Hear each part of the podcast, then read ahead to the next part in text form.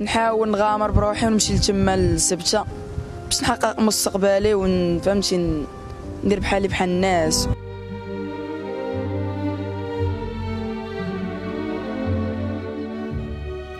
هذا أشرف. ابن الستة عشر ربيعا يشاركه أكثر من ثمانية آلاف مغربي قصة قد يصعب تصديقها فقد عاشوا أياما لن ينسوها قد تكون الأسوأ في حياتهم. هذه حلقة جديدة من بودكاست في عشرين دقيقة وستكون قصة أشرف وهؤلاء الشباب الموضوع الذي سنتناوله في حلقتنا. أهلا بكم معكم براء صليبي المغربي روحه ماشي رخيصة. هاشتاج انتشر الأسبوع الماضي على ال social media بين المغاربة ويعني أن اعتبار حياة المغاربة أداة سياسية وابتزاز للدولة الإسبانية مرفوض. وذلك بعد انتشار فيديو يظهر فيه شاب مغربي وهو أشرف الذي بدأنا حديثنا عنه والذي كان يبكي بحرقة ومنهارا لأنه عند وصوله لسواحل سبتة التي جاءها سباحة مستعينا بعبوات بلاستيكية وجد على الشاطئ جنودا إسبان حاول واحد منهم إقناعه بالعودة إلى المغرب لكنه حاول محاولة أخيرة ويائسة بالهرب انتهت بمرافقة الجنود له وهو يبكي متحسرا. لم يكن الفيديو الوحيد الذي انتشر بل عديد الفيديوهات للمهاجرين المغاربة انتشرت على مواقع التواصل الاجتماعي لعل أكثرها استفزازا بالنسبة للمغاربيين هو فيديو هتاف قاصرين بحياة إسبانيا. وعلق بعضهم عليه بأن أطفال مغاربة ينشدون بحياة إسبانيا فور وصولهم إلى هناك هاربين من المغرب في بحث على وطن آخر أكثر رحمة بهم. وإلى جانب الهاشتاج الذي ذكرناه انتشرت عديد الهاشتاجات من أهمها سبتة المحتلة وسبتة مغربية وذلك للمطالبة بتحريرها مما وصفه المتابعون المغاربة بالاحتلال الإسباني قائلين بأن من لا يدافع عن بلده في وقت الشدة والذي لا يكترث لأراضي وطنه المحتلة والذي ينحاز إلى صف الأجنبي دائما هو خائن ولا جدال في الأمر. نعود لأشرف. وهو واحد من بين آلاف الشباب والقاصرين المغاربة كما ذكرنا الذين وصلوا لسبته الخاضعه للسيادة الإسبانية بحسب السلطات الإسبانية التي أعلنت أنه تم إعادة ثلثهم للمغرب. وأعلنت أن ما لا يقل عن ثمانية آلاف شخص بينهم نحو 1500 قاصر سبحوا في البحر من المغرب إلى سبت الحدودية الإسبانية الأسبوع الماضي يوم الاثنين الرابع والعشرين من شهر مايو أيار. في أكبر تدفق للمهاجرين غير الشرعيين خلال يوم واحد. هؤلاء المهاجرون وصلوا إلى جيب سبت الإسباني في محاولة جديدة قاموا بها املا بالبقاء في الأراضي الأوروبية بحثا عن فرص حياة جديدة. حالهم حال الكثير من الشباب في عالمنا العربي في الدول التي تعاني من أزمات خانقة سياسية أو اقتصادية غالبا لكن رحلتهم تلك والتي لم تكن سهلة ابدا لم تشفع لهم عند السلطات الإسبانية وتم إعادة ثلثيهم حسب ما صرحت الوسائل الإعلامية المغاربية إلى المغرب حاملين معهم خيباتهم. الآلاف جاءوا سباحة أو سيرا على الأقدام أو على متن قوارب مطاطية صغيرة. القادمون سيرا مشوا بالقرب من السياج الفاصل بين البلدين أو ما يسمى جيب سبتة. أما القادمين سباحة فقد خاطروا بحياتهم بالسباحة حول حواجز الأمواج للوصول إلى الشاطئ في الجانب الأوروبي. دخل آخرون إلى المياه وشرعوا في السباحة باتجاه شاطئ سبتة على بعد بضع مئات الأمتار. واستمر هذا التدفق على مدى يومين حتى صباح الأربعاء فيما تمت إعادة حوالي 5600 مهاجر وفقا للحكومة الإسبانية. الصليب الأحمر قدم المساعدة للمهاجرين وذلك من خلال مدهم بالملابس الجافة والبطانيات والطعام. بينما نقلت فيديوهات ممن كانوا متواجدين في المكان كيف أطلقت الشرطة الإسبانية الغاز المسيل للدموع على مجموعة من الأشخاص تجمعوا بالقرب من الحدود لمنعهم من العبور إلى الدولة الأوروبية. وأظهر التلفزيون الإسباني أن الجيش كان يحاول إعادة الصبية عند وصولهم إلى الشاطئ. ما يقرب من 2700 شخص أعيدوا بالفعل إلى المغرب. وفي حديث عبر شبكة سي إن إن أشار متحدث باسم الحكومة الإسبانية في سبتة إلى أن المهاجرين سبحوا من موقعين. دخل بعضهم جنوب سبتة إلى شاطئ ترغال ودخلت مجموعة أكبر شمال المدينة على شاطئ بنزو كاشفا أن رجلا غرق خلال هذه العملية. وفي كلا الموقعين سبح المهاجرون حول حواجز الأمواج الصخرية البارزة في البحر الأبيض المتوسط الذي يمثل الحدود بين البلدين. وتضم سبتة حوالي 84 ألف إسباني على الساحل الشمالي للمغرب وهي هامة جدا للمهاجرين الذين يحاولون الدخول إلى الاتحاد الأوروبي. خوان جيسوس فيفاس رئيس سبتة لمحطة تلفزيون تي في إي الإسبانية قال بدوره لم يرى وضعا كهذا من قبل وقال بأن الوضع كان غير مسبوق وأكد أنه لم يشعر من قبل بالأحباط والحزن إلى هذه الدرجة. وأضاف بأن الوضع كان فوضويا للغاية لدرجة أنهم لم يستطيعوا تحديد العدد الدقيق للمهاجرين.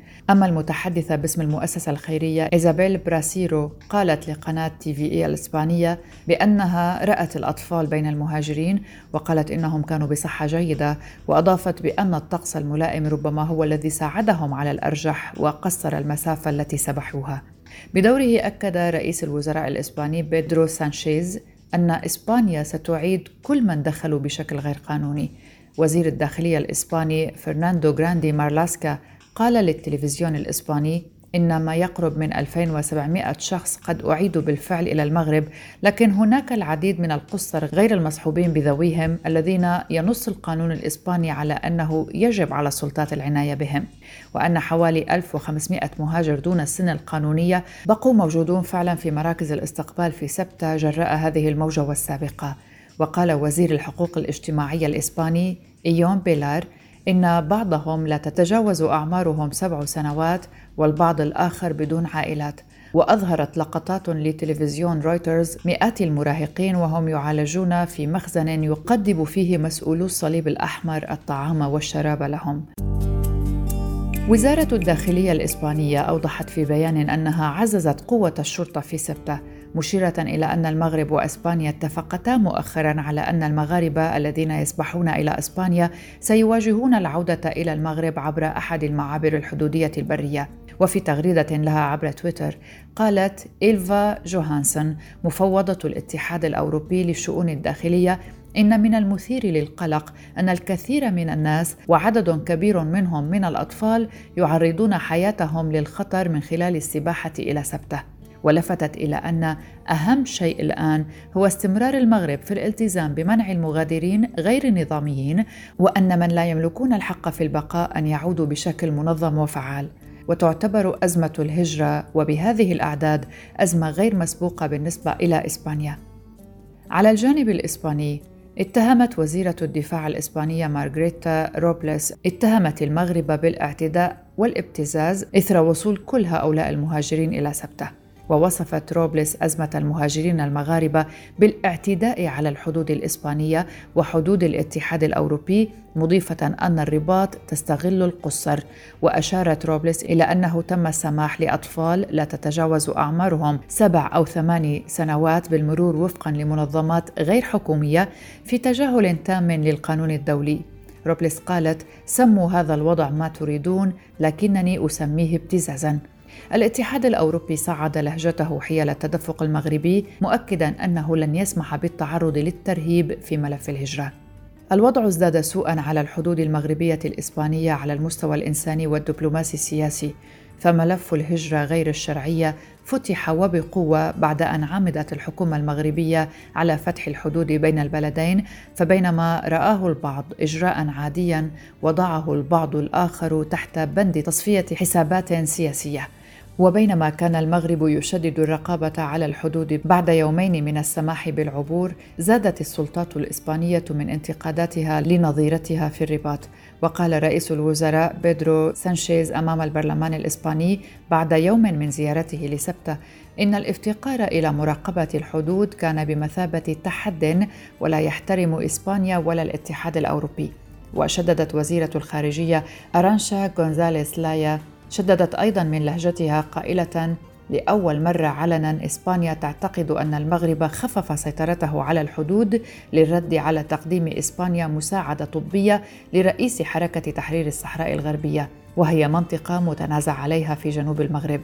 وقال رئيس الوزراء الإسباني بيدرو سانشيز إسبانيا تواجه حاليا تحديا من بلد ثالث هو المغرب منتقدا عدم ضبط السلطات المغربية للوضع. إذا تدفق هذا العدد غير المسبوق من المهاجرين يأتي على خلفية أزمة دبلوماسية كبرى بين مدريد والرباط التي لا تزال غاضبة منذ وصول زعيم الانفصاليين الصحراويين في جبهة البوليساريو إبراهيم غالي العدو اللدود للمغرب الشهر الماضي إلى إسبانيا لتلقي العلاج. وزير الدولة المغربي لحقوق الإنسان المصطفى رميد ربط تدفق المهاجرين نحو سبتة باستقبال إسبانيا زعيم البوليساريو وقال إن الرباط لها ما يبررها في تخفيف القيود على الحدود بعد دخول زعيم البوليساريو إبراهيم غالي إلى إسبانيا. وتساءل في منشور له على فيسبوك ماذا تتوقع إسبانيا من المغرب الذي يرى جاره يستضيف رئيس جماعة حملت السلاح ضد المملكة؟ فالمغرب والجبهة المدعومة من الجزائر يتنازعان على الصحراء الغربية منذ 45 عاماً. وأعرب وزير حقوق الإنسان في المغرب مصطفى رميد أنه كان واضحا أن إسبانيا فضلت علاقاتها مع البوليساريو والجزائر على علاقاتها مع المغرب باستضافة إبراهيم غالي. لكن مدريد قالت إنها اتخذت قرارا إنسانيا بالسماح بدخول غالي الذي تسعى جماعته لاستقلال الصحراء الغربية التي يديرها المغرب. وفي تطور آخر استدعت المحكمة العليا الإسبانية غالي للمثول في الأول من حزيران يونيو لجلسة استماع أولية في قضية جرائم حرب ضده لكنه رفض التوقيع على الأوراق حسب ما أظهرت وثيقة المحكمة. وقال مصدر قريب من التحقيق إنه قد يسعى للحصول على حصانة دبلوماسية بجواز سفر جزائري. رئيس الوزراء الإسباني بيدرو سانشيز لم يربط الأحداث في سبتة بحالة غالي ووصف المغرب بأنه صديق لإسبانيا رغم أن الرباط استدعت سفيرها في مدريد للتشاور. لكن أزمة المهاجرين لا تزال مستمرة بين المغرب وإسبانيا على ما يبدو.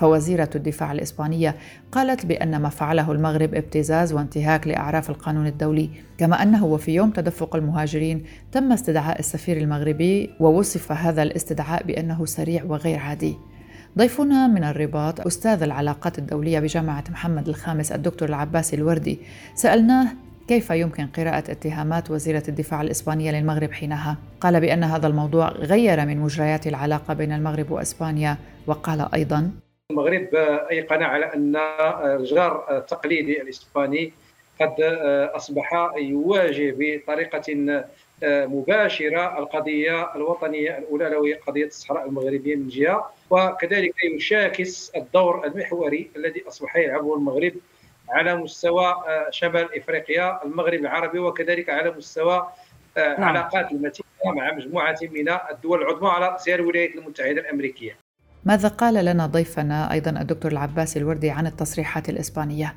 تصريحات الطائشه أقولها بعلو انه من غير المقبول على أن تتسرع دولة كإسبانيا آه، تجاه شريك استراتيجي كالمغرب وتصدر هذه الأحكام الجاهزة من دون أي حجج تحت آه، طاولتها أو تحت يديها وبالتالي أعتقد على أن المخطئ هي دولة إسبانيا لأنها قامت بخرق الاعراف الدولية التي آه، تتهم بها المغرب وقامت باقدام وإدخال شخص بهوية مزورة وقامت بالتواطؤ مع آه، الشقيقه الجزائرية وكذلك آه، أوهمتها الجزائر بأنها تنال حظها من الغاز الجزائري وستنال حظها من مجموعة من الخيرات التي لا ينعم بها حتى الجزائريون لكما بها إسبانيا. وبالتالي على أساس ذلك أختي الكريمة اثبت في بعض أتمم في بعض الثواني فضرب آه، الشقيقة أو الجارة الإسبانية للعلاقات المتينة بين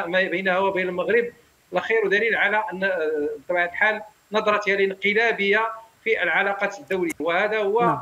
التوجه الذي أصبحت ترى من خلاله إسبانيا على أنها قد أخطأت وأصابت آه، في ما يتعلق بإقبال زعيم انفصالي وكذلك مجرم حرب. طرحنا ذات السؤال على ضيفنا من باريس أستاذ القانون والعلاقات الدولية دكتور مجيد بودان. إليكم ما قال. صحيح أن المغرب لها دورها في الإقليمي المغرب لها حقوق على الصحراء ولا يمكن أن آه، تبنى دولة صحراوية في المنطقة لأنه ليس ليست من ناحية المنطق ولا من ناحية القانون ولا من ناحية الاقتصاد ولا من الناحية البشرية. الصحراء ستكون جزءا من المغرب هي جزء من المغرب وستكون كذلك. وهذا المو... المسألة يجب الوصول إليها لإقناع المجتمع الدولي بطريقة دبلوماسية تصدع العلاقة بين المغرب وألمانيا ثم بين المغرب وإسبانيا لا يخدم مصالح المغرب. المغرب له حقوق لكن دائما الحقوق هي هدف ولكن طريقة الوصول للحقوق يمكن أن تكون أن تنتج أشياء عكسية لما نريده.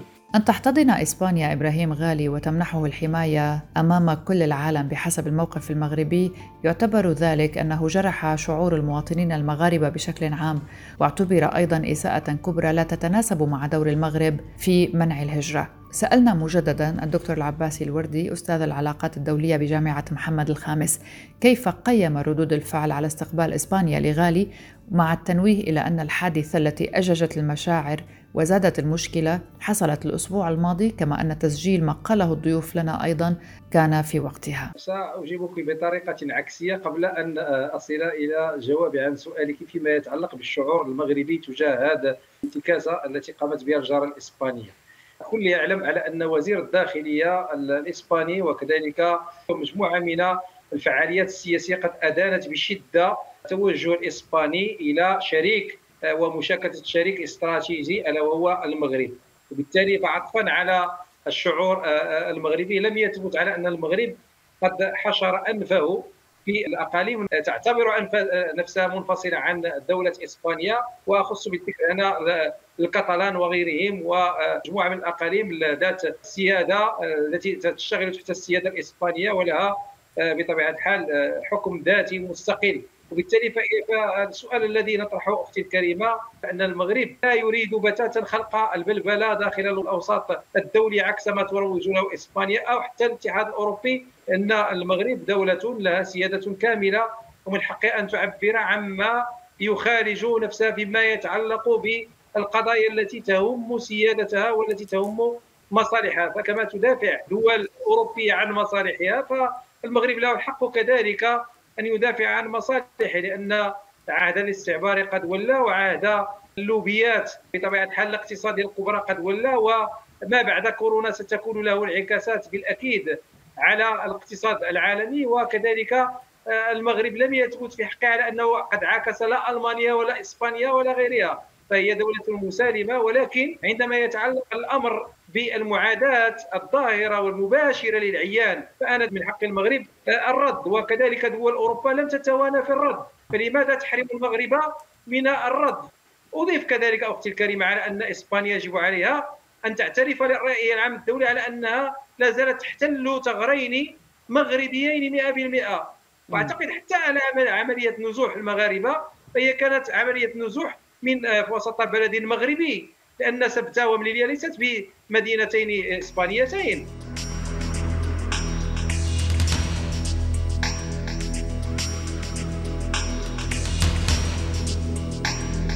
أزمة المهاجرين لا تزال مستمرة فلم تعد قضية بضع أشخاص يعبرون البحر سرا بل تحولت إلى قضية تضم الآلاف من الشباب اليائس.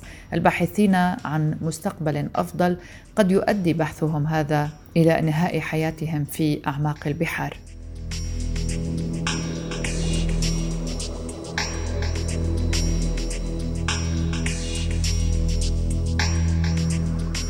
هذه كانت حلقة من بودكاست في عشرين دقيقة من إعدادي وتقديمي براء صليبي شكرا لكم لحسن المتابعة. إلى اللقاء.